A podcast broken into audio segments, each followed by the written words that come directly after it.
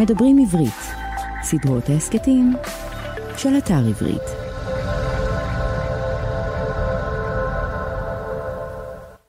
שלום לכולכם, שלום לכולכן. אתם על הכיפות והשואל, מדף של רעיונות לסקרנים ולסקרניות, מהדורה שנייה של הפודקאסט, ובמהדורה זו אורחת, כלומר הכיפות והשואל מארח, מארח או מארחים, הכיפות מארח, השואל מארח, הכיפות והשואל מארחים, המיזם מארח, משהו מכל אלה נצטרך להחליט עד הפעם הבאה. בכל מקרה אמרנו שנהיה כאן כל שבועיים, פעם סולו ופעם עם אורח או אורחת, אז לא כל כך חשוב אם זה מארח או מארחים, מה שחשוב זה שהאורחת שלנו הפעם היא עינת נתן. עינת נתן, עינת נתן.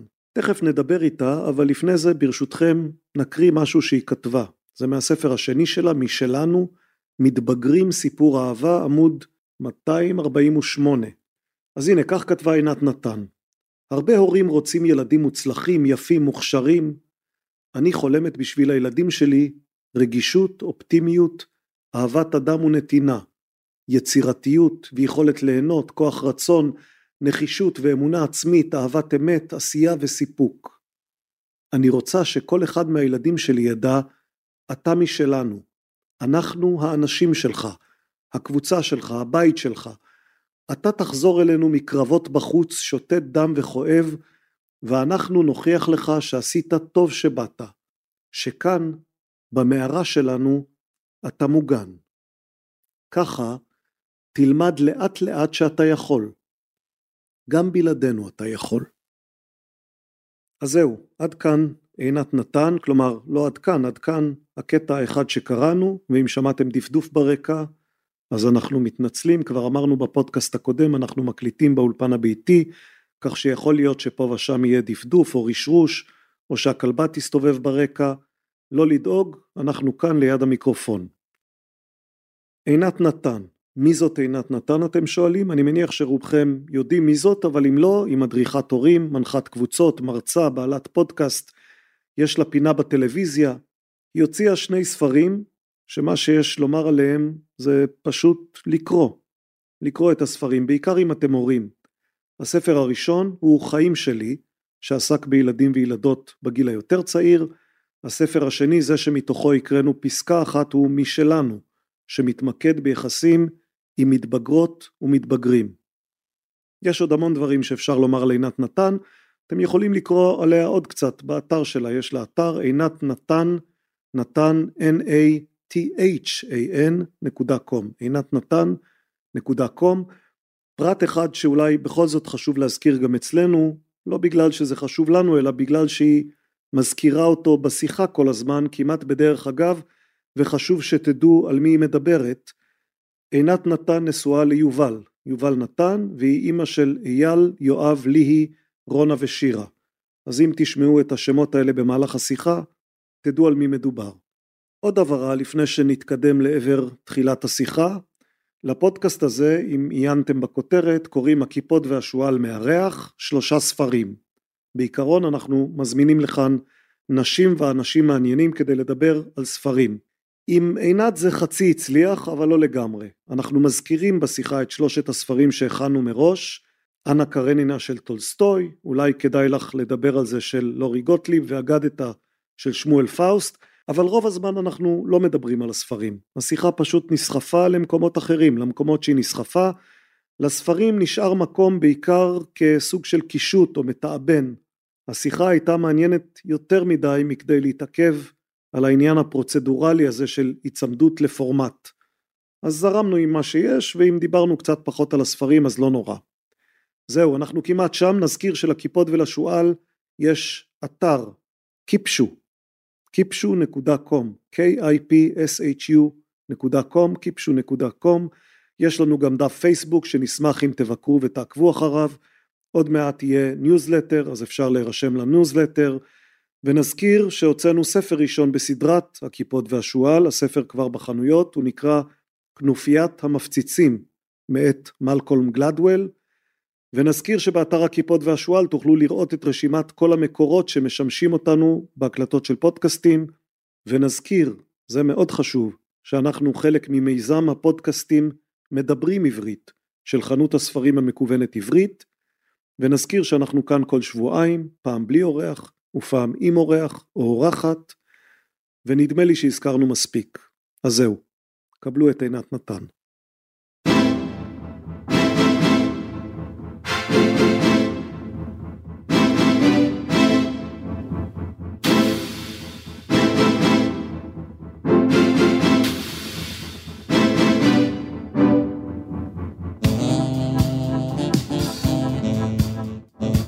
עינת נתן, שלום. כן, זה כיף. כיף? כן, מאוד. מה, את אוהבת לדבר פשוט? וואו. אני ישר מתנפל עלייך, כלומר, את אומרת כיף. אני אוהבת לדבר עם אנשים שאני לא יודעת לאן תלך השיחה איתם, שאני מסוכרנת או שהם לא מגיעים בהכרח מן התחום שבו אני עוסקת, שהם אינטליגנטים בים, ושאני יכולה להתמסר ולהרגיש בטוחה. אינטליגנט די, אני אחיה עם המחמאה הזאת. כן, כולנו, לא? כן. אז תראי מה הכנתי לך בתור פתיחה, באמת השאלה הכי מטומטמת שיכולתי להעלות על הדעת. בגלל שזו שיחה שלפחות חלק ממנה צריך להיות על ספרים, כלומר, עילת ההתכנסות שלנו היא פודקאסט על ספרים, אז אני הולך לשאול אותך שאלה שכבר חשבתי עליה מזמן, ואף פעם לא היה לי אומץ לשאול אותה, כי היא נראתה לי באמת לא, לא מספיק רצינית.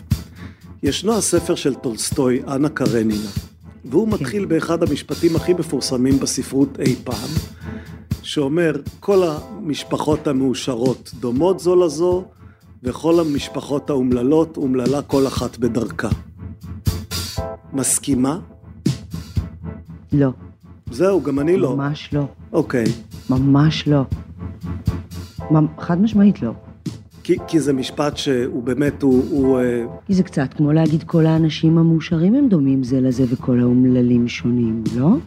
כאילו, מה ההבדל בין משפחה שאתה מגדיר אותה כרגע כיחידה, והיא מגדיר... שוב, לא יודע, אתה רוצה לדבר על משפחות מאושרות, זה חתיכת שיחה. א', כן. מרתקת אגב. כן, אז יאללה, אז בואי. משום שאני חושבת שמהי משפחה מאושרת? הנה, אני שואלת אותך. נו, מהי משפחה מאושרת? המשפחה ש... אני חושבת ש... שלי, כמובן. אוקיי, אוקיי, אני גם רוצה להגיד על שלי, אבל אני לא יודעת, אני חושבת ש... ש... ש... משפחה מורכבת מפרטים, וסך הפרטים, כאילו, כל אחד בנפרד. בעצם מה את אומרת? שאין משפחה מאושרת, יש רק אנשים מאושרים, ואז, כלומר, משפחה היא לא גוף שאת יכולה לתאר אותו כגוף אורגני לעצמו, ולתאר את מצבו? אני לגמרי יכולה לתאר אותו כגוף אורגני, אני, אני, יש לי בעיה עם ההגדרה מאושרת, אוקיי? כי... אבל שוב, זה... טוב, זה, זה לא אני, זה טולסטוי. זה, לא, ברור, אנחנו לא נערער על דברי, מה שנקרא, גדולים, אבל לא יודעת מה זה משפחה מאושרת. אני יכולה להגיד לך שאני יכולה להיות בחוויה ש, ש, ש, שאני מגדלת ילדים בבית מאושר, שאני מאושרת בהורות שלי, לא, אבל עכשיו את מדברת על עצמך ולא על המשפחה. לא, והנה מגיע אבל. אבל מישהו מילדיי הוא לא פסימיסט, הוא לא ממהר להגדיר את אושרו במונחים של... אז, אז האם זה הופך אותנו לפחות? או... מבין? אז, אז לא, אני מבין מה את אומרת, ולכן אני, אני חוזר לשאלה ששאלתי, האם בכלל יש דבר כזה שאפשר לקרוא לו משפחה ולתאר את ה... התנהלות שלו, כאילו זו יחידה אחת? כן, חד משמעית. אבל כאן אגב, והנה הטוויסט המעניין, אני רגע הולכת לצד השני ומדברת מהכובע המקצועי שלי, אני אגיד שיש איזשהו טקסטבוק, או איזשהם תנאים בסיסיים, שמתקיימים בכל משפחה מאושרת, קצת קשה לי עם ההגדרה גנרית, אוקיי? קשה לך גם עם המילה מאושרת, אני מתרשם פשוט. כן, כי אני, אנחנו, אנחנו מגדלים ילדים בדור, ואנחנו, אני לא יודעת, מאז כל הסיפור של רשתות חברתיות, וכל המדריכים לסלף-הלפ, אני, אני קצת, המילה הזאת עושה לי קצת טיקים, כאילו איך, אתה מבין מה אני מתכוון? אבל בסדר, אני, אני לגמרי מבינה למה אתה מתכוון כשאתה אומר. אז לצורך העניין אני אומרת, כן, יש משפחה מאושרת, כל המשפחות המאושרות תהיינה אותו דבר, רגע, אני זורמת איתו עם הדודה. אה, אוקיי. זאת אומרת שהמשפחה המאושרת, רגע, אני לוקחת אותך לשדה שאני מדברת, תצליח לייצר אחד, את האקלים או את הסביבה הבטוחה, שבה יוכלו הילדים לצמוח, לגדול ולהתפתח, אוקיי? קצת, קצת כמו חקלאות שמצליחה או לא מצליחה.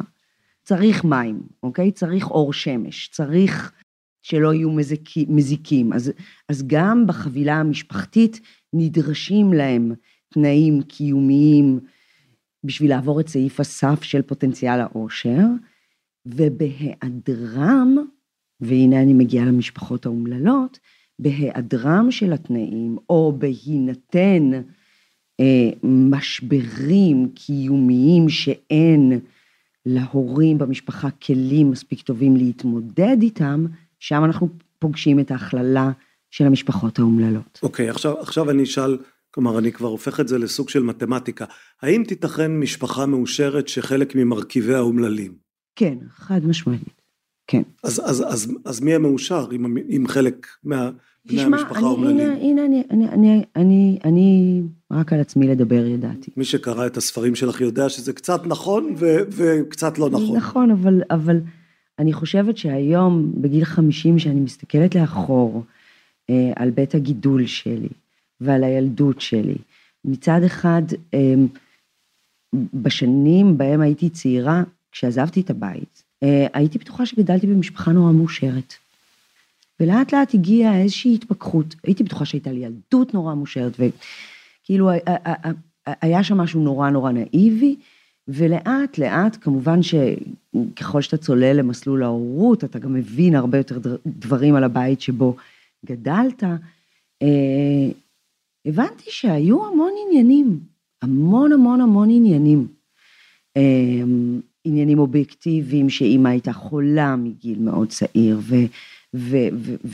ונכחה מחלה כרונית, ולאחר מכן הידרדרות, ולאחר מכן מוות שלה, עניינים של ציפיות מאוד גבוהות, סביבה שהיא, מה שנקרא, בוא נדבר בעדינות, ביקורתית, משהו. ואת כל זה את מבינה מתי? כלומר, מה, זה דבר שאת מבינה רק בגיל מאוחר? הרי זו, זו ילדות די דרמטית, מבחינת האירועים האובייקטיביים כן, שמתרחשים בה. כן, אני מבינה מאוחר מדי. אני חושבת שבמסגרת היותי בכורה, ו, ובגלל שאני בכורה וזיהיתי בשלב מאוד מאוד צעיר, ש, שאני אמורה אה, להתאים את עצמי לצורכי המערכת. אז אני לא עשיתי את מרד הנאורים, ואני כיוונתי את, את, את, את כל הקלאסיקות של גיל ההתבגרות, מה שנקרא, לקחתי אותם פנימה, לתוך אי אלו חוויות של מתבגרת ששונאת את עצמה, אך מתפקדת ככרטיס ביקור מרהיב מבחוץ, והסימונים האלה נופלים לאט, לאט, משהו שם נפרם בצורה אני חושבת מאוד בריאה מצד אחד, אבל מצד שני מאוד מפוקחת, והנה אני עכשיו, רגע, מחזירה אותנו, אני עדיין יכולה להגיד היום, שוואלה, גדלתי במשפחה מאושרת, ואני חושבת שהמבחן של, מבחן הסף כרגע שאני עושה את הערכה לפיו, זה שיש לי, יש לי את היכולת, להיות אדם מאושר. אז הם עשו המון המון דברים טובים. כן, אבל את מבינה שמה שאת אומרת עכשיו הוא בעצם, הוא מאוד מפחיד להורה. נניח הורה כמוני שהילדים הגדולים שלו עכשיו מתחילים לצאת מהבית. אני שלחתי אותם לדרכם כשנדמה לי שהם בסך הכל בסדר ושמחים, אבל הם יתחילו עכשיו איזה תהליך של חשבון לאחור, ופתאום עוד עשר שנים, יגלו לעצמם ולי שכל מה שאני חשבתי שהוא בסדר, הוא בעצם לא בסדר. תראה, אבל איך אתה מביא את הזווית של ההורה, כי א', אני לוקחת בחשבון מהיום שהילדים שלי נולדו, שתיבת התלונות פתוחה, סיכוי סביר שמישהו יכתוב אי פעם אוטוביוגרפיה שתחזיר לי בחזרה. זה לא שאני דואג שהם יבואו בטענות, אבל בעצם מה שאת אומרת זה המבחן. מה, זה חדש לך? אתה הבנת את כל מה שהבנת על הוריך, אבל בית גידולך בגיל עשרים וחמש? אני, בית הוריי, אני לא הבנתי כל מיני דברים עד היום. אבל אתה מבין למה? זה, אני חושבת שזה... זה איזו יחידה נושמת, שהיא חלק גם מההתפתחות האישית שלנו, ואגב, זה לא בהכרח, זה, זה מעולם לא חזר להוריי. זאת אומרת, שבמהלך נפילת הסימונים, זה לא שישבתי עם אבי לשיחה ואמרתי, תקשיב, עכשיו אני מבינה ש... לא, אבל המבחן שאת מייצרת בעצם אומרת, איך אני יודעת היום שהבית שלי היה במרכאות בסדר, כי אני בסדר, או כי המשפחה שלי בסדר. וכי אנחנו עדיין ביחסים טובים כולנו. הבנתי. גם זה, גם זה מבחן? או וואו, מה זאת אומרת? איזה שאלה. כלומר, את מניחה שמשפחה בריאה במהלך השנים של, נניח, גידול הילדים, היא משפחה שבה יישארו יחסים טובים לטווח ארוך? חד משמעית. ואם אנחנו רואים שלושים שנה אחרי שלא, אז כנראה שמשהו היה רכוב מלכתחילה? או שמישהו שם באיזשהו שלב, רמז דק ההורה, לא עשה מספיק מאמצים, בכדי, אתה יודע, להדביק בחזרה, לאחות, לתקן, לש... אתה יודע, זה כמו כל מערכת יחסים. האם מערכת יחסים אינטימית, נחשבת, מזהירה ומאושרת, גם, גם כשהיא לא מתקיימת יותר, נראה לי, נראה לי שלא. אני, אני אנסה, אני אתקיל אותך בדבר אחר. הספרי, הספרים שלך, אני קראתי אותם, מי שלא קרא, אני אמליץ לו. הספרים שלך עוסקים בעצם בגידול של ילדים ובני נוער. את לא עוסקת בהם באופן נרחב, כמעט ולא, בשאלה מה קורה לילדים האלה אחר כך. עוד לא.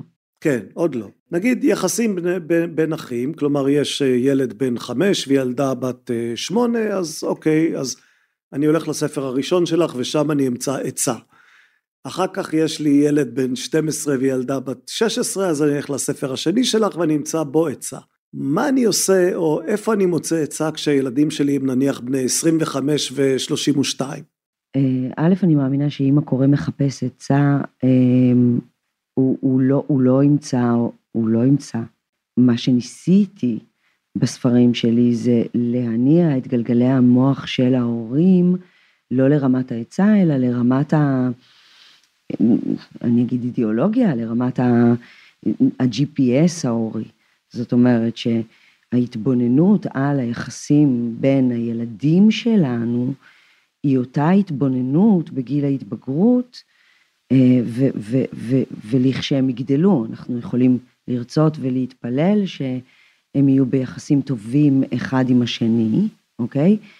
כל עוד הם שהו תחת קורת הגג, ישנו באותו חדר, אכלו סביב אותו שולחן, גם, גם הייתה לנו הזדמנות, מה שנקרא, לעבוד את האדמה שם, ובשנייה שהם מתפצלים כמו אטומים לחיים, ואגב, אף, אף הורה לא מאחל לילדים שלו להישאר לגור כאחים בקומונה, אנחנו רוצים אותם יצורים נפרדים ומתפקדים, אנחנו כבר מגיעים לנישה שבה פתאום חלקם מסתדרים עם חלקם, מישהו אחד הוא לוויין בודד והוא פחות מסתדר עם מישהו, בוא נודה בזה, אנחנו גם כאנשים מבוגרים, כשאנחנו מסתכלים על האחים שלנו, אנחנו אומרים וואלה, כאילו גם במקרה של הצלחה הורית מסחררת, אנחנו באמת מסחררת, אנחנו, אנחנו שמחים להיפגש ביום שישי כשמישהו אחר מבשל, אבל מעבר לזה, זה, זה באמת כבר וואו, זה נס. אז ההשקפה ההורית, אני בכוונה נותנת את הדוגמה על מה ששאלת, אבל זה נכון לגבי כל דבר, זה נכון לגבי האגו שלנו כהורים, זה נכון לגבי הגבולות שאנחנו שמים לעצמנו ולא יכולים לשים לגבי אחרים, וזה נכון לגבי יחסים בין אחים. זאת אומרת שמי שקרא מתחת אותה סאבטקסט של הספרים שלי יודע ש, ש, שאנחנו לא אלה שיכולים להכריח, להיות ביחסים טובים, לא אלה שיכולים לשפוט או להיות השופטים של עכשיו אתה תעשה כי כאן יושב הצדק או כאן הדבר הנכון, אנחנו כן יכולים לייצר את ההזדמנויות, להתרגש מאחאות טובה וכן הלאה וכן הלאה, ומעבר לזה, לקוות שיהיה לנו מספיק כוח אה, לייצר להם סביבה מגרה מספיק, אתה יודע מה החלום שלי? אז אה, תמיד יש לנו את הבדיחה הזאת ש... מה תעשה אם יהיה לך מלא כסף, מה, איך החיים שלך ייראו, כש... לי יש, לי יש רצון אחד. הרצון הוא שיהיה לנו בית נופש, שלא לומר אחוזה, של המשפחה, הכי מפנק בעולם, עם בריכה ועם השולחן הענק שיוכל להכיל את בני הזוג ואת הילדים של כולם, עם... יחידות פרטיות שכשאשתו תגיד לו מה אני צריכה לשבת עם האחים שלך וזאת אמא שלך מעצבנת הזאת, הם יוכלו גם לפרוש, כי בכל זאת כאילו מישהו יוכל לשמור על הילד, שיהיה תירוץ מספיק אטרקטיבי לכולם להתכנס, אוקיי? וזה לא ישב על האגו שלי או על כמה עכשיו אני מתחננת או כאילו הם... בקבוצה המשפחתית יגידו, טוב, מתי סוף שבוע? בסך הכל בקטנה, את רוצה אחוזה, לא שום דבר מיוחד. לא תגיד מטוסים, לא תגיד יעלומים, זה מה שאני רוצה. את רוצה את זה, כלומר, אני נאחז במשהו שאמרת קודם, אבל הרי יחסים בין אחים זה אחד הדברים הכי משונים בעולם, את אמרת, הם, הם גדלים ביחד, הם ישנים באותו חדר, הם אוכלים ביחד, הם חלק מהחוויות הכי אינטימיות שלהם, הם חווים ביחד, ואז יום אחד הם מתפצלים, ובחלק גדול מהמקרים הם מתפצלים, וזה נכון גם מובן גם להורים וילדים, אבל הורים וילדים אנחנו באיזשהו אופן אומרים, אוקיי, זו דרך העולם, אנחנו מגדלים אותם ואז משחררים אותם. אחים ואחיות זה באמת דבר משונה, כשחושבים על זה באופן הזה, יש בזה משהו עצוב. יש בזה, אני חושבת שבכלל, כאילו, בזווית שלנו כהורים, אתה יודע, בהנחכת זקנתנו, וציר הזמן של החיים, ואתה מכיר שקופצות תמונות בגוגל של לפני חמש שנים, לפני עשר שנים, זה קטע, כי יובל תמיד נורא מתרגש, כאילו, והוא מראה לי, יא, תראי איפה היינו...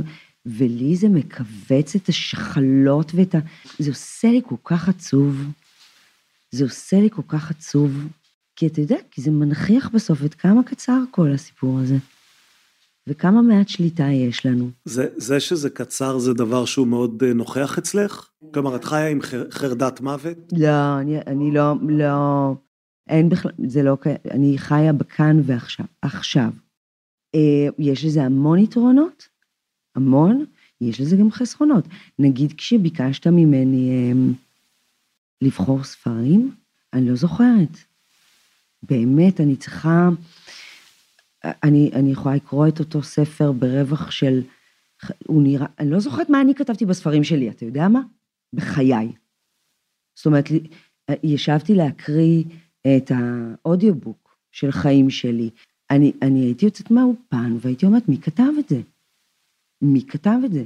וזה לא שערכו אותי, אתה יודע, לא שינו לי מילים. והיית מרוצה? כלומר, קראת לעצמך ספר שאת לא זוכרת, את לא יודעת מי כתב אותו, אז, אז קראת ואמרת, ספר לא רע? ספר מחריד, נורא והיום. הייתי יוצאת, הייתי מתקשרת לקרן העורכת, הייתי אומרת, מה זה?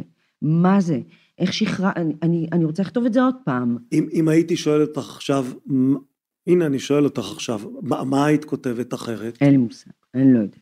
סתם, סתם את אומרת. לא, לא, החוויה שלי... לא, כלומר, את קוראת ואת אומרת, הייתי כותבת את זה אחרת, אבל בעצם, מה היית כותבת אחרת? אין מה לכתוב אחרת. אני מניחה שהייתי כותבת אחרת, אבל לא הכל אחרת, וגם, אתה יודע, אני לא מעוניין, כי הצליח, תודה, ביי.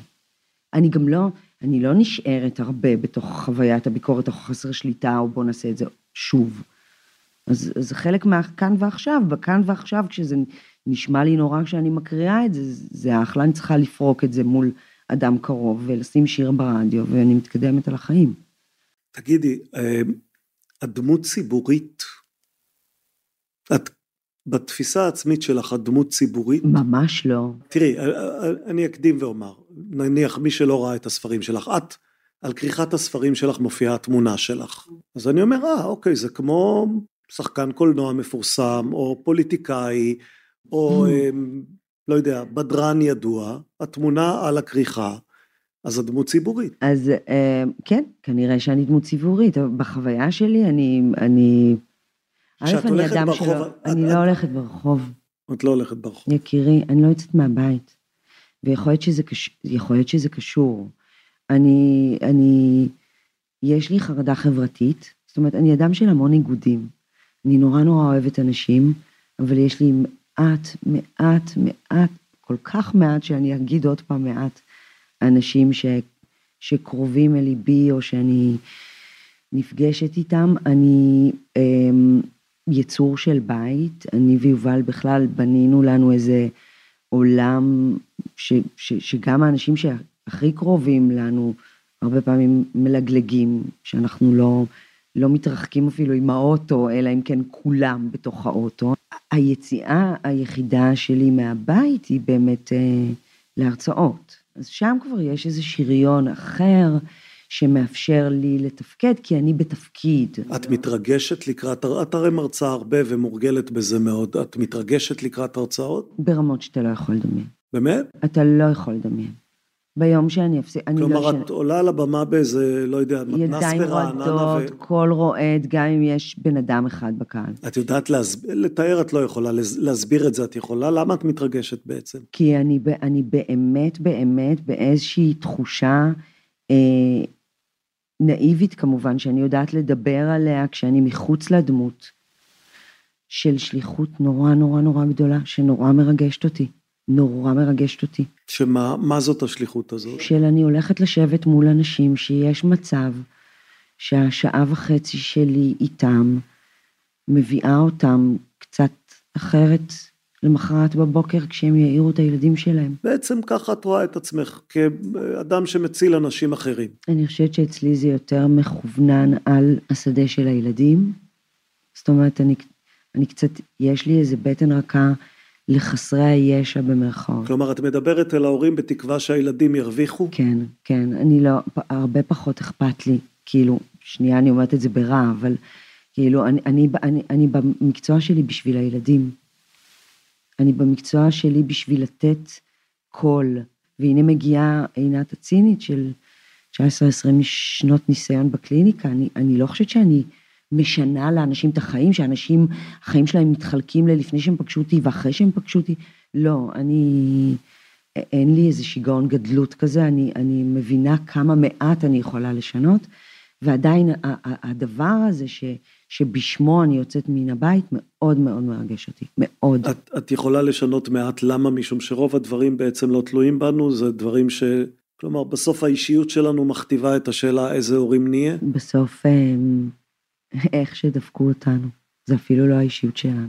בסוף הסריטות בהרדיסק, מולן, שוב, מולן, כשאני אומרת הרדיסק, אני באמת מדברת על המקומות שבהם, אתה זוכר שדיברנו בתחילת השיחה על המשפחה המאושרת, נחסך משהו. היום הרחיבו את המושג של טראומות ילדות, אוקיי? טראומות ילדות זה כבר לא, נגיד, לצורך העניין, התעללות אה, אה, נמשכת, או, או פגיעה מינית, או כל הדברים האלה שאנחנו, מהדור שלנו חושבים. זה יכול להיות, הנה אני, הנה אני אקבץ לכמה מאזינים שלנו רגע את הלב. הטראומות ילדות הקלאסית שהולכת להיות בעוד איקס שנים לדור שאנחנו מגדלים היום, זה הורים לא נוכחים. אוקיי? זה הורים ש... בגלל הטלפונים. בגלל הקריירות, בגלל הטלפונים, בגלל שהנשים, אנחנו הנשים, אתה יודע, מהרבה סיפות מצדקות ומשמחות, כאילו הבנו שגם לנו מגיע כאילו להתפתח. אז גם זו, אוקיי? אני, אני אומרת פה משהו שאני יודעת שכאילו הוא, הוא לא מקובל. זו טראומה. אנחנו, ז, זאת השאלה, כלומר, האם אנחנו לא מותחים את העירייה הזאת, מרחיבים את ה... את המנעד של טראומות, עד כדי כך שבעצם מה שאת קוראת לו טראומות, אני קורא לו החיים. כלומר, כן, כל דבר שקורה לך בחיים, הוא משאיר סוג של שריטה. אז, אז יגידו החיים, ו, ו, ו, ועדיין, ו, ואני הראשונה שאתה יודע, בעד השריטות הקטנות, ואני עדיין מעוניינת, כחלק מהשליחות שלי, לעשות איזושהי הבחנה מבדלת בין הפגיעה בששסי, אוקיי? לבין הסריטות, הדפיקה, אפילו טיפול איזה מראה, איזה זה, פחחות וצבע. ואני חושבת שההורים היום, אה, בהרבה מובנים, הם באובר, בשדות ממש לא קשורים אפילו לפגוש הקדמי, שזה רק כאילו, אתה יודע, השלוחה שתהדד את נפלאותם, או אה, אה, אה, מה שהם חלמו לגדל, או איך שהם תופסים הצלחה הורית, ואני אגיד לך שהמקומות שבהם הם לא בוחרים להשקיע אנרגיה, או בוחרים לספר לעצמם, היי, גם אנחנו יצאנו בסדר, או היי, זה החיים, אלו מקומות שילכו גם עם הילדים שלהם כהורים הלאה, בטח ובטח, עם הילדים שלהם בניסיון, אתה יודע, למצוא זוגיות, או בניסיון לקיים כל מערכת יחסים אינטימית, ו- ו- ועוד לא צלחנו בכלל את גיל ההתבגרות, ש... היום אנחנו, אתה יודע, בטח אנשים ישמעו את זה במרחב השנים, את, ה, את ההקלטה הזאת. לנצח, אבל... לנצח, לנצח, זאת הקלטה לנצח. חד, חד משמעית, אבל היום אנחנו כבר באמת באמת רואים את השדה של המתבגרים, בבעיה מאוד מאוד רצינית. אז מה את אומרת, מה את אומרת להורים? תוותרו על הקריירות, תגדלו את הילדים? מה, מה, אני מה אומרת פה? להורים, אני לא אגיד לכם על מה לוותר ועל מה לא לוותר. אני אגיד לכם, ש, שאתם צריכים לדעת איקס דברים, בכדי לקבל החלטות שלא תצטערו עליהן בבגרותכם, כי אתה יודע, בסוף, בסוף חיינו, וזה אנחנו יודעים ממחקרים, אף אחד לא מצטער על האקזיט שהוא לא עשה, או על הבית שהוא לא שיפץ, או על האוטו שהוא לא קנה. אנחנו רובנו מצטערים על מערכות היחסים שלא השקענו בהם מספיק, על המקומות ש... את, בסוף זה חוזר לשם. אני מניחה שיש אנשים שעד סוף החיים שלהם מחזיקים בסיפור שהם בוחרים לספר לעצמם, או בנתק שהם יודעים למה הוא קרה. את באמת, תראה מה בואי אני אקשה עלייך כאן, את באמת מאמינה שסופר דגול, או מדינאי רב פעלים, כשהוא מגיע לסוף ימיו והוא אומר, אני כתבתי את הספר הכי חשוב בחמישים שנים האחרונות, או... אני עשיתי את הסכם השלום הכי חשוב בהיסטוריה, מה שמטריד אותם זה השאלה אם הם כן או לא הסתדרו עם אשתם או עם בעלם, או כן או לא היו להם יחסים טובים עם הבן או הבת שלהם? אני לא יודעת מה מטריד אותם. אנחנו יודעים הרי שאנשים דגולים לא תמיד מצטיינים ביחסי משפחה תקינים. בדיוק, אז אלה ספציפית, אני לא יודעת מה מטריד אותם. אז אולי זה הטרייד אוף, כלומר, אולי בעצם מה שאתה אומרת... יכול להיות, אבל אני רוצה שכולם יהיו מסוגלים בשלב שבו הם יכולים לשנות או לבחור אחרת, ואגב, רוב האנשים לא בנויים... מן החומרים של אני לא רואה בעיניים, אני שואט קדימה, כי אני הולך כרגע לפצח את האטום, לזכות בנובל, או להגיד, ואני, אתה יודע, אני, אני בתור אדם, שבאמת מביט מן הצד, גם באנשים שתרמו, באמת, לא יודעת, קח את זה לבן אדם. איינשטיין. כן. איינשטיין. ואני אומרת, פרויד. אם הוא שכב כאילו ברגעיו האחרונים, ולא היו שם הילדים האלה, עם זיכרונו של מי הוא היה בתור, בתור אדם, של, של איך הוא הצחיק, או מה, מה לא ניסה בתוך זיכרונות של אנשים קרובים לו. ושוב, זה לא בשביל שיוכלו לספר עליו. בסוף אנחנו כולנו אבק, אני לא... אתה יודע, אנחנו, אנחנו מסתכלים על עצמנו הרבה פעמים, הטבע הוא, וואלה, מה אנחנו, גם, גם איינשטיין. הוא לא כזה חשוב. מי הוא היה? מי הוא היה? אז, אז, אז, אז, אז אנחנו חוזרים לפילוסופיה של אושר, מה הוא בכלל בתפיסה שלי? כן, אבל המסר, המסר שהחברה משדרת, כלומר, נניח שיש לך הזדמנות להיות אדם דגול, ועכשיו את אומרת, אני לא אהיה אדם דגול, כי אני צריכה להשקיע זמן בילדיי. את עושה את הבחירה שהיא לא הבחירה שהעולם ממליץ עליה. מי אכפת מהעולם? אתה מדבר עם מישהי שעשתה התמחות שלא יהיה אכפת לה מהעולם. אני רק רוצה שמי שיושב ובאמת שואל את עצמו, שוב, אני, אני מודעת לזה שאני אומרת דברים שהם, שהם פחות מקובלים, ושהיום, בטח בעידן הרשתות החברתיות, יש איזושהי תפיסה של אנשים שמצליחים לעשות הכל. תראו אותה, היא גם עושה קריירה, היא גם אימא. אז זאת אומרת, עלייך, עלייך הם יגידו את זה. אז בואו נדבר על זה רגע. ממש לא נכון. ממש לא נכון. איזה בולשיט. אני, מהיום הראשון שבו היה לי תחביב, באמת, ו- ו- וזכיתי, משום שבכל השנים שבהם הייתי בהיריון או ילדתי ילדים, וכידוע לכולנו הייתי בהרבה הריונות, חלקם צלחו וחלקם לא, אבל, אבל, אבל זאת הייתה הקריירה העיקרית שלי, וכמובן שבתור אדם סקרן ו- ויצירתי, תמיד מצאתי תחביבים צדדיים שמעולם לא חשבתי, אתה יודע, להעלות תמונה שלהם באיזושהי, זה לא היה איזה משהו ש... אז, אז מה היית אז בתפיסה העצמית שלך? כלומר, מה, יפה, אז, אז... מה חשבת על עצמך? אני חשבתי שבראש ובראשונה, אני, אני בת זוג של מישהו, ואימא של מישהו, ו, ו, ואגב, גם היום אני, גם היום אני חושבת את זה על עצמי. אני לא חושבת שאפילו... אבל, אבל, אבל את, את, את הרי, שוב, אני, אני אגיד את זה בצורה בוטה, ואת לא תכעסי עליי. את נערת הפוסטר של זאת שיש לה הכל. כן, אבל כל מי שמוכן לשמוע אותי בתור לסופר, אוקיי? ו- ו- ו- ואתה מודע לפתיחותי, אוקיי? או, או בפודקאסט שהוא מזמין אותי להתארח בו, או ישמע, ישמע, שאף ילד שלי לא היה בצהרונית, לא כי אני כזאת אימא מושלמת, כי זה היה הצורך שלי, אוקיי? שאני כל יום, לא משנה באיזה ווליום הקריירה שלי, וכמה ספרים תורגמו שלי לכמה שפות, וכמה אני מצליחה או לא מצליחה, או שואפת להצליח, או מה הדבר הבא שנעצתי כרגע, ב- ב- ב- ב- בחל- בחלומות ההתפתחות או הסקרנות שלי, זו אותה נישה מבחינתי.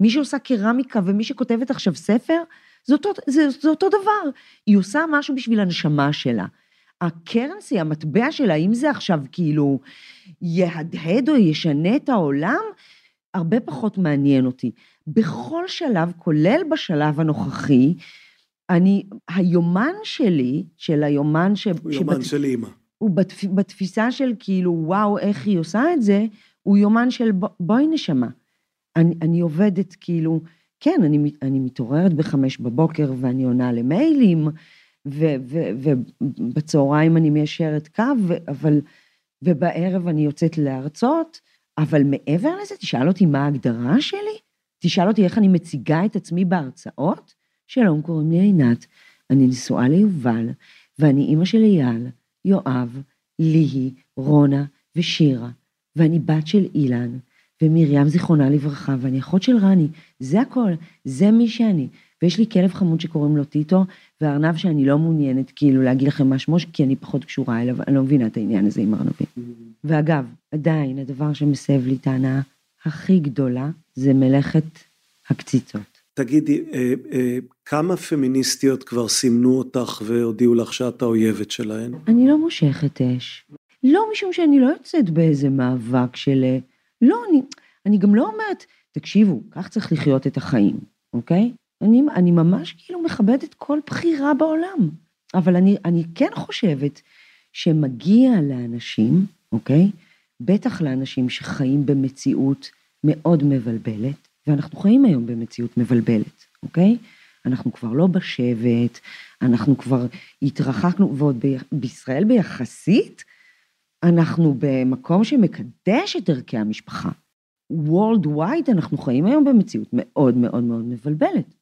אתה יודע, זה כבר לא כזה ברור מאליו ש, ש, שצריך כאילו, שמונוגמיה זה הדבר, זה כבר לא כזה ברור מאליו שהתא המשפחתי המסורתי הוא הדבר, זה בכלל לא ברור מאליו שצריך להביא ילדים, וזה בסדר, הכל בסדר. באמת אני... בתרמיל שלי. כלומר, באמת בינך לבינך, גם כשאת חושבת ולא אומרת בכל רם, כן. את לא חושבת שאחת מהדרכים האלה, אני אפילו לא אשאל איזה, כדי לא לסבך אותך, היא יותר לא, טובה אני, מאחרות. לא, אני מסתבכת בכיף. ברור שאני חושבת, אבל כל אחד חושב, לא? בגלל זה אני בוחרת במה שאני בוחרת. כלומר, בסוף את כן אומרת, הבחירה שלי היא הבחירה הנכונה בהיררכיה של הבחירות. אני לא, אני חושבת שהבחירה שלי היא קצת מוגזמת. באמת, בדיוק כמו שאני יכולה להגיד ש...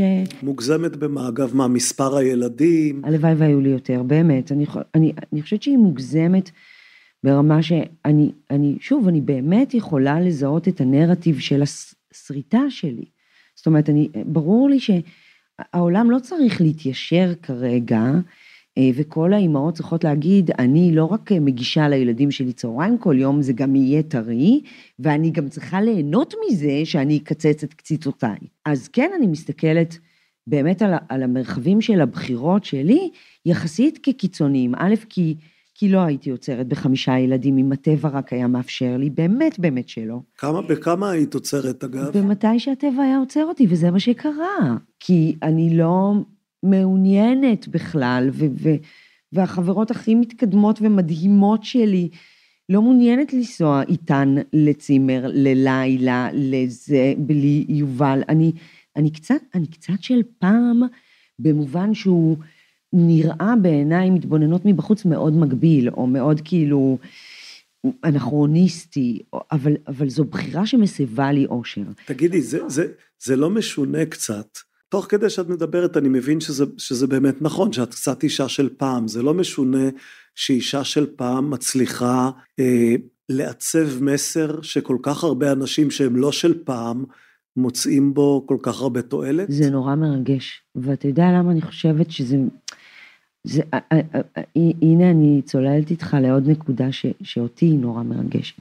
אני מצליחה לראות, כאילו הסיבה שאני, שבזכותה אני באמת מצליחה לתקשר, עם הורים בכלל ועם אנשים, אגב, מאוד שונים אחד מן השני בפרט. אני חושבת שהסיבה ש... שזה...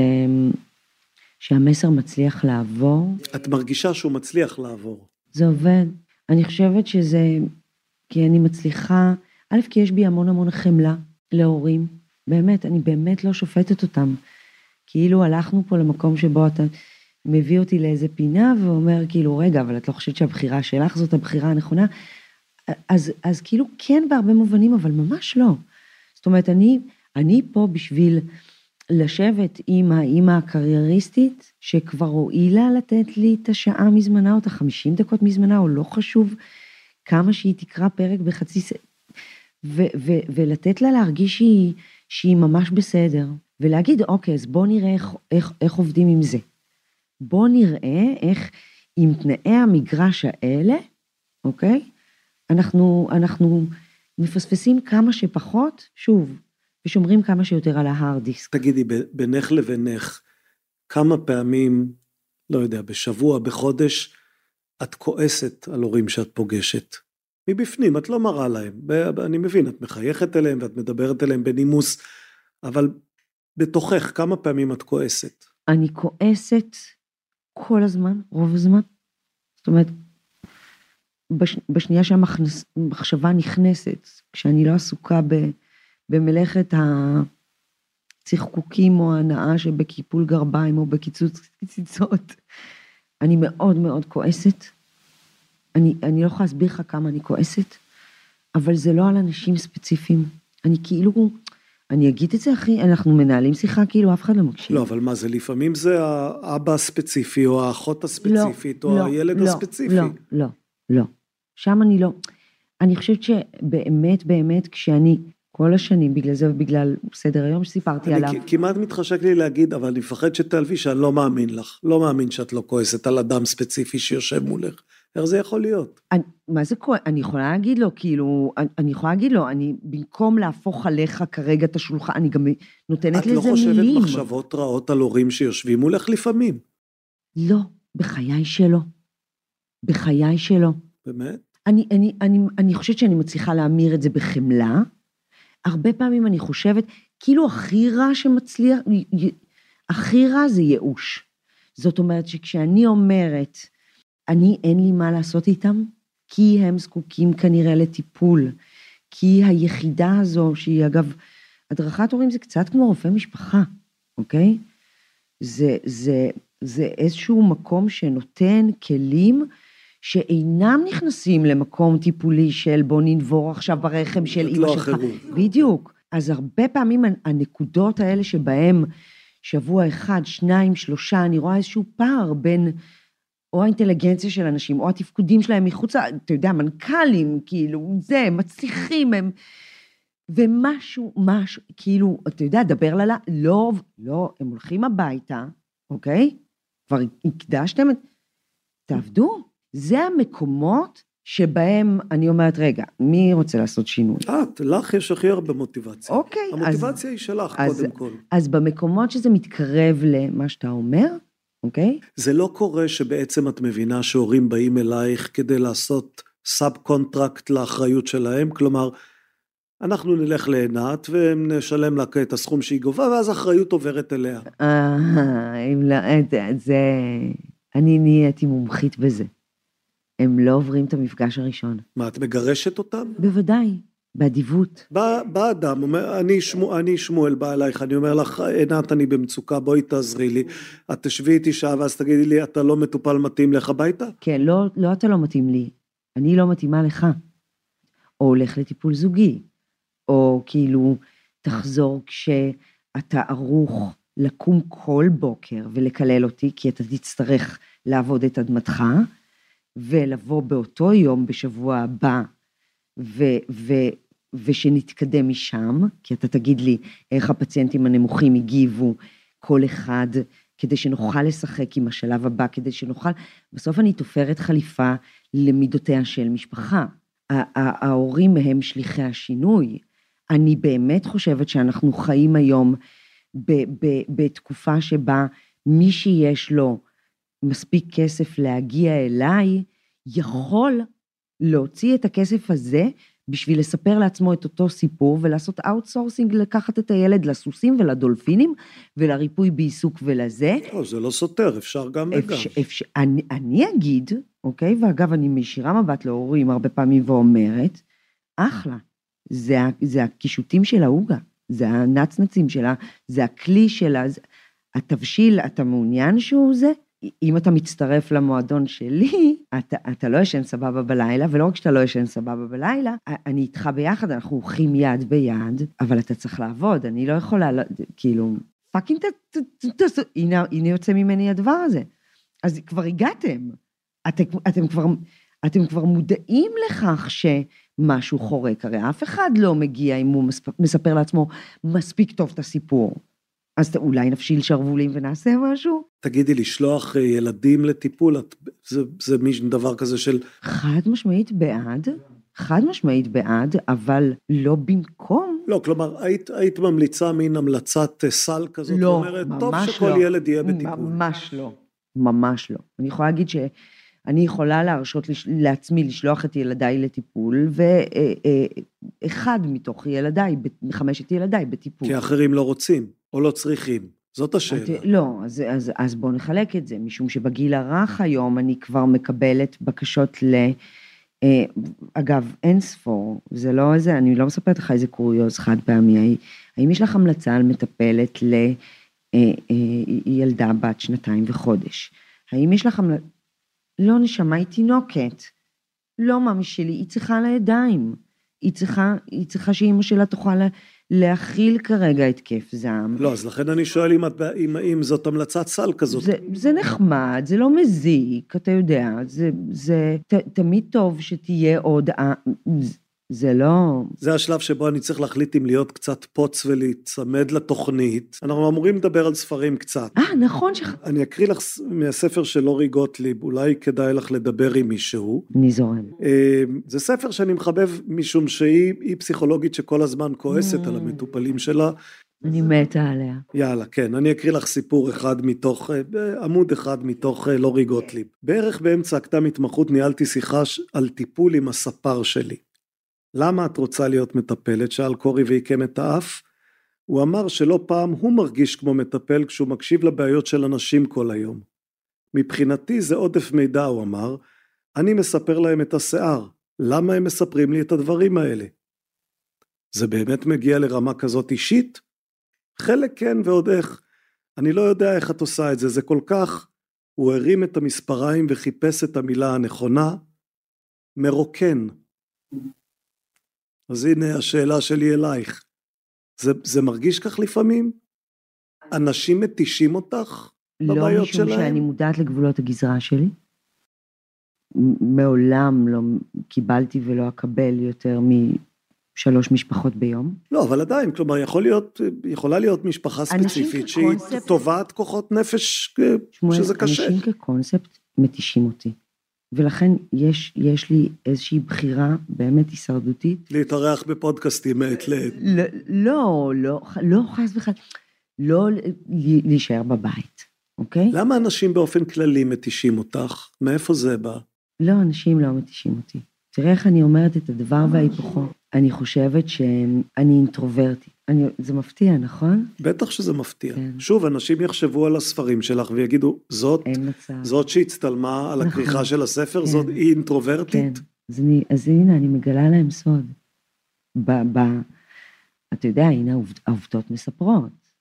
העובדות מספרות. לא, אף פעם לא הייתי בטקס מסיבה הרמת כוסית. מעולם לא עבדתי במקום עבודה שבו קשה לי. כי... בסמול טוק, כש, כשאני לא בתפקיד... עכשיו נגיד את בתפקיד, זה, זה כן, בתפקיד קצת, כן, כן, נכון? אני נורא נהנית כשאני בתפקיד. כשאני שמה את הגלימה, כשאני שמה את ה... אני רוצה להגיד מסכה, אבל זו אינה מסכה, את, ה, את הדבר הזה שיכול לאפשר לי כרגע, להיכנס לאוטו, לצאת מן הבית, זה, זה חייב להיות מחובר לשליחות הזו שלי. ושם אנשים לא מתישים אותי. כלומר, מול המיקרו... בלי הגלימה זה רק לתגן קציצות. או לשבת עם שכנה שהיא חברה על ספסל, כאילו בערב חמש דקות עם הכוס קפה, או, או לקבוע באמת עם חברת ילדות שלי, עכשיו שיחה. מעבר לזה... מה, מה מעניין אותך שהוא לא ילדים, הורים, משפחות וזוגות? שום דבר. כלום. כלום. הסדרות בנטפליקס זה נחשב? אני, אני מנסה להבין כמה שעות ביום את בעצם חושבת על הדברים האלה. עכשיו אני לא אגדיר בדיוק מה זה האלה. כל הזמן, כל קיומי, גם מתוך שינה. מתוך שינה, אמיתי אני אומרת לך. רעיונות לדברים פתאום, כאילו אני, אני, יש, ישנם לילות שאני מתעוררת בבוקר ואני אני כאילו הרציתי כל הלילה. הרציתי למישהו כל הלילה, או מתעוררת בבוקר וכתבתי משהו גאוני, לא שאני זוכרת מה כתבתי, אבל אני יודעת שהייתי במלאכת כתיבה כל הלילה. ו- ו- ו- ו- והלילות המורכבים יותר זה לילות שבהם אני חולמת שמישהו מהילדים מת לי, נופל לי בתאום, זה בזה, אבל כל... כל ו- ולא מתחשק לך לפעמים להגיד, טוב, כן. אני, זה לא בריא לחשוב כל הזמן על הדברים האלה, אני גם אגדל תבלינים. אל תת... הדברים האלה. כשאתה אומר הדברים האלה, שלא ייווצר הרושם שכל הזמן אני... עסוקה בלנותח אותי יחסה עם הילדים. לא, ברור שלא. זה... לא, על הדברים האלה אני, אני אומר, כי אנחנו מדברים כבר, עוד מעט, עוד מעט זה יהיה שעה, אנחנו מדברים, ו, ואני אומר, בסך הכל, את מאוד שומרת עליי בתוך המסגרת, כלומר, את לא הולכת ואומרת, כן, עכשיו אני אספר לך משהו שהוא בכלל מזירה אחרת לגמרי של החיים.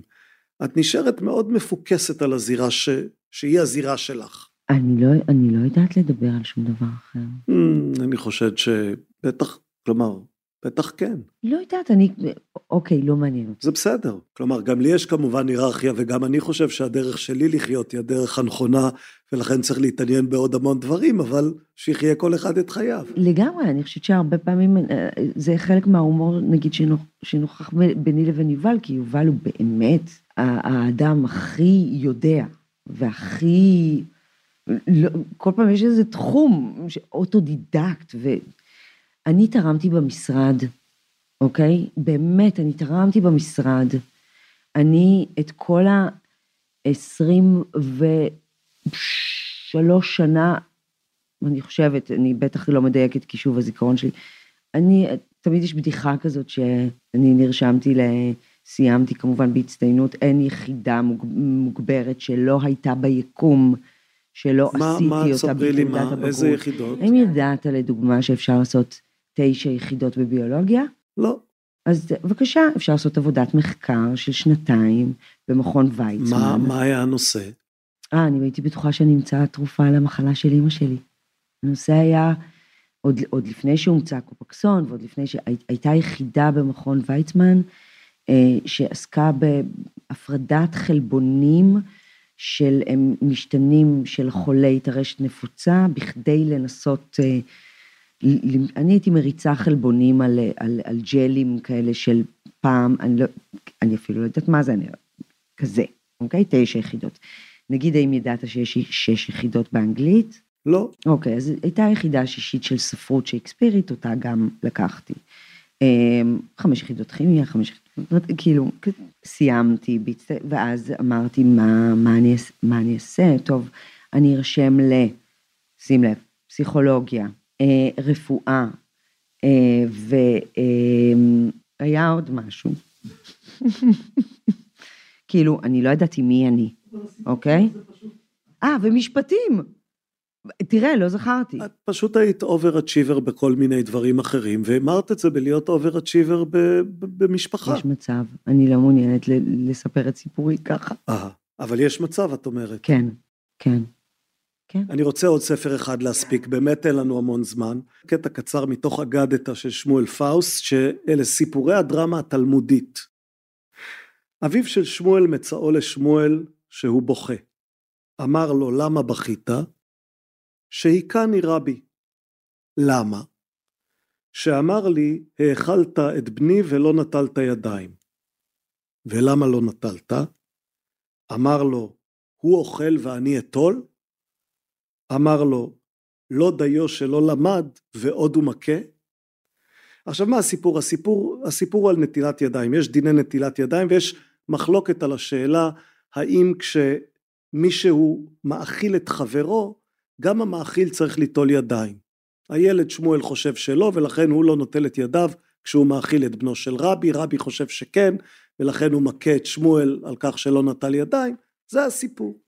אני שומעת סיפור על ילד, שהוא קצת חושב מחוץ לקופסה, שהוא קצת תחמן אפילו, אתה יודע, יש את הילדים האלה, שאגב, אני... כל פעם שאני רואה ילד שהוא לא צייתן, או לא, אתה יודע, הילדים השווים בעיניי. אתה מכיר את הוידאוים האלה שיש את הילד, ילדות שרוקדות בלט וכולם עושות זה, ויש בצד אחת שעושה כאילו בוגי, ו, ו, ואומרים be that girl, אלה הילדים שהם מסקרנים. למרות שזה לא מה שאת מתארת כשאת מדברת על עצמך. או, ממש לא, אבל, אבל אני חושבת שהם, מתוך זה שאצלי לעולם לא ניתנה לי החירות לגלות בכלל מי הייתי, בילדותי הראשונית, שוב לא מכוונות רעות, אוקיי? בתנאי המגרש, ולכן אני השארתי קו עם המורה, או עם הרבי, או עם הזה, ואני לא עלה בדעתי בכלל לשאול שאלה מתחכמת, כי אני מזהה את הציפיות של כל מי שנמצא מולי, מורה, שכנה, מזהה אותם עוד לפני שהוא יודע מה הציפיות שלו, ונותנת להם מענה, בכדי ש, אתה יודע, בכדי שאני יוכל להיות חלק מהמועדון, בכדי שאני, אני, המרצה הקלאסית. לא, לא קיבלת אף פעם מכה מיורה או מורה? קיבלתי, בוודאי שקיבלתי, ואני זוכרת אותה ואזכור אותה עד סוף ימיי, מכה אחת מאמא שלי ומכה אחת מאבא שלי. אמא שלי באובדן שליטה שהתרפתי אותה ב... כמובן, תסלחי לי, בבקשה, תסלחי לי, בבקשה, תסלחי לי, והיא אמרה, אני כרגע לא רוצה לדבר, כאילו, אני, אני צריכה להירגע, כמו שנקרא, הנטישה הקלאסית, של ילדה שכרגע גולש לה, כאילו, זה, זה, אני, אני, אני בתחנת רכבת, אני על הרציף, אוקיי? וידעתי להטריף אותה. וחטפתי איזה כפקוף, ואבא שלי באחד הערבים ש... את זוכרת את הפרטים? כלומר, את זוכרת מה אמרת? לא, אני זוכרת האלבון. אני לא זוכרת מה אמרתי. אני זוכרת האלבון. אני רוצה לחזור רגע, הילדה הזאת שרוקדת בצד, הרי אם כל הילדות ירקדו בצד את הריקוד שלהן, אז לא יהיה ריקוד של... כלומר, אז לא יהיה בלט. נכון, זה מהמם מה שאמרת. אבל... הנה אני חוזרת לכעס שלי על אנשים, או למקום שבו יוצא לי, ה... בוא נזכור, ה... כי אני, אני האוטסיידרית. אבל זה למרות שכמבוגר את מבינה, שאם כולם לא ישבו על הטוסיק, אז לא יהיה שיעור בכיתה, ולא יהיה בלט, ולא יהיה כלום. אני חושבת שיכול להיות שיעור בכיתה, ויכול להיות בלט. אני חושבת ש... התפקיד שלנו בתור מבוגרים הוא, הוא, הוא, הוא להבין כרגע, חנוך, חנוך לילד על פי דרכו, להבין מה דרכו של כל ילד. עכשיו, יש ילדים ש, שנולדו, מה שנקרא, חלק מהמבנה אישיותם, הם, הם צריכים את הזרם, שם הם פורחים, איתם אין לי ויכוח. אני מסתכלת על כל אלה שישרו אותם, שהביאו פלייר ושאיפו להם את הפינה. תגידי, כמה, איך אני אשאל את זה, כמה את ערוכה נפשית ליום שבו לא יהיו לך ילדים בבית? אני מאוד ערוכה לזה. כן? לא מפחדת מזה בכלל? לא. באמת? לא. קצת מייחלת לזה? יש רגעים, וואו, מה זה ליאללה, שילחו כבר, שילחו עכשיו. שילחו עכשיו, בבקשה, שפשוט ילחו. אבל לא, לא זה נחמד לי. אז איך את ערוכה? כלומר, אז מה יקרה ביום שלא יהיו ילדים בבית? אני חושבת שאני, וואי, מה זה תצחק עכשיו? כי אני הולכת להגיד כאילו דבר שכאילו כל כך נשמע לא קשור לכל מה שאמרתי. אני לא חושבת שאני שואבת את תחושת המשמעות שלי מהשירותים שאני נותנת להם, אוקיי? זה את אומרת לי אחרי שהזכרת את המילה קציצות שבע פעמים בשעה של שיחה. כן, משום שאתה לא הקשבת טוב. אני עושה את הקציצות. תכונה של גברים. אני נהנית מהקציצות. עכשיו, ברור שאני נהנית גם מן הסועד ומהטקס, אוקיי? אני יודעת כמה דברים. אני יודעת שאני אדם, אם יש דבר כזה, הכי נטול אגו שיכול להיות באמת בעולם הזה, אחד. שתיים, אני יודעת שאני אדם שאין לו ענייני שליטה.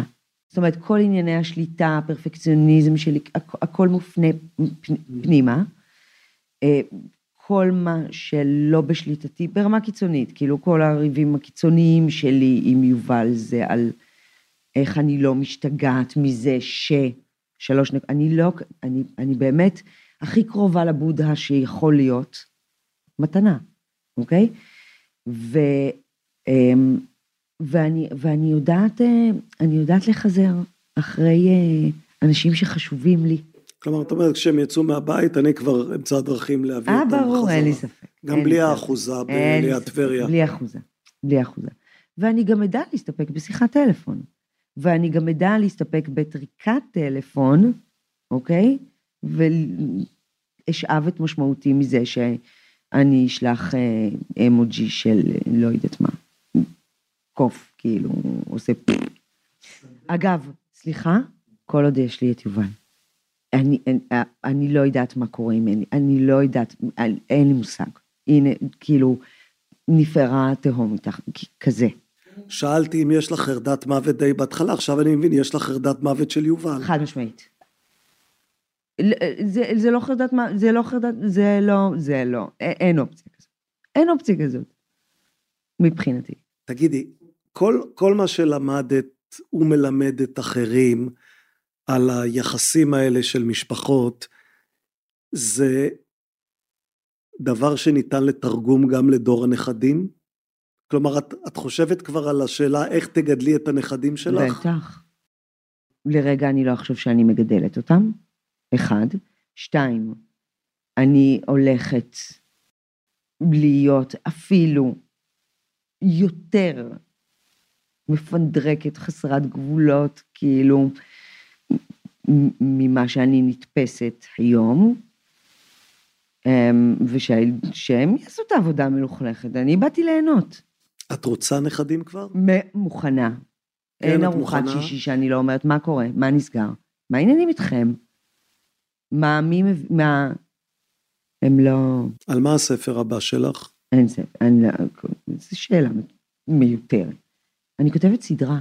סדרה. על מה הסדרה? סדרת דרמה.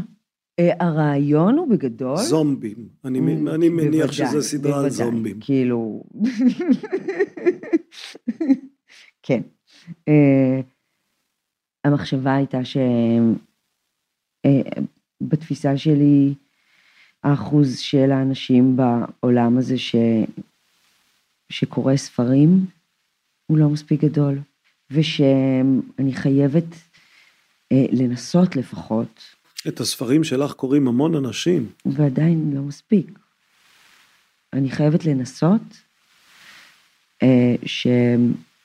שהיצירה הזאת תוכל להתרחב אה, ל... למימד נוסף, שבו אנשים יוכלו לחוות איזושהי חוויה רגשית שתגרום להם לחשוב על ההורות שלהם. מה הסיכוי שתשחקי בסדרה הזאת? או וואו, אני לא... זה מדהים כאילו, זה... לא, את כותבת סדרה, אז תתפרי לעצמך איזה תפקיד. נניח עינת נתן, יועצת... אגב, הסדרה היא על מדריכת הורים. תשאל אותי אם אני אשחק את עצמי בסדרה, אתה יכול לשאול את יובל. כרגע הדמות לא כתובה עינת. יש לך רצון כזה? כלומר, יש לך, נניח שהייתי אומר לך, תשמעי, יש לך את הכישרון, את רוצה לשחק בסדרת דרמה? התשובה כאילו למיקרופון, לאוזניים של אנשים אחרים היא לא, התשובה האמיתית היא ברור. בקיצור, עוד לא, לא, לא לומר שאין שום סיכוי שתופיעי בסדרת הדרמה של עצמך. אני אגב, הייתי שחקנית בצעירותי, כאילו, יואי ובואי, עכשיו אנשים יכולים לחפש. כל סרט סטודנטים שהזמין אותי, כאילו, I was there. אז אנחנו מחכים. עינת נתן, תודה. יואי, היה לי מה זה כיף איתך. תודה.